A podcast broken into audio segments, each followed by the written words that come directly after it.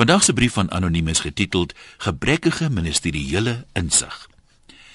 Ek wonder of vandag se mans van ander goed hou as die manne van 'n paar dekades gelede. Braaivleis, rugby en sonskyn is seker immer groen, maar daar het darem intussen heelwat nuwe modelle op die mark verskyn of hoe. En wat van hulle vrouens? Sal jy daarvan hou as jou vrou vandag dieselfde teenoor jou optree as wat haar ma of ouma teenoor hulle mans gedoen het of moes doen? 'n Artikel wat 'n paar dekades gelede in die grootste Afrikaanse tydskrif ter wêreld verskyn het, doen nou die dag weer die ronde. Toe my vrou dit lees, bar sy uit van die lag. Later loer ek ook skelm.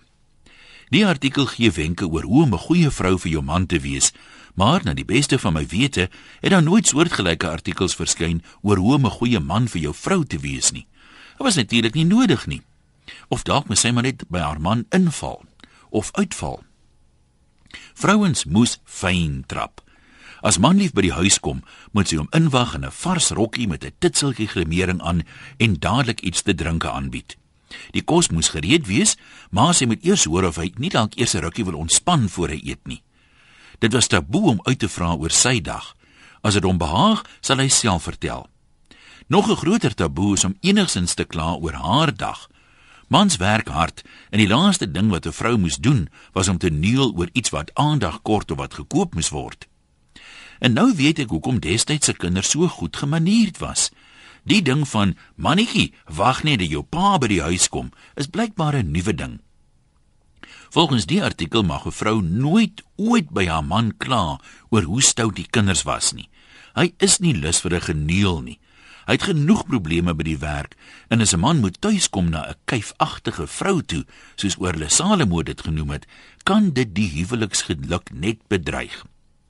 Iets anders wat die huweliksgeluk ook kon bedreig is natuurlik die omgekeerde. As papi nog vol energie tuiskom, maar mammy is ietwat flou gespook met die kinders, die kos en die wasgoed, moet sy dit goed wegsteek. En as pa wil pollefink, moet sy maar uithaal en wys. Klink my the playing fields were not level. Es toe dit my vroutjie Doutjie ewe guitig wonder of liewe minister Lulu nie dalk die artikel onder oë gehad het nie. Dit kan ons verklaar waar sy aan haar uitlatings kom dat kalvinistiese wit Afrikaner mans hulle vrouens as besittings beskou. Jy weet, sê my perske bloeisel ewe met 'n tuitbekkie. Dalk moet die mens eerder met die minister raas oor sy nie besef dis nie net wit Afrikaner mans wat dit doen nie. Eish. Groete van oor tot oor. Anoniem.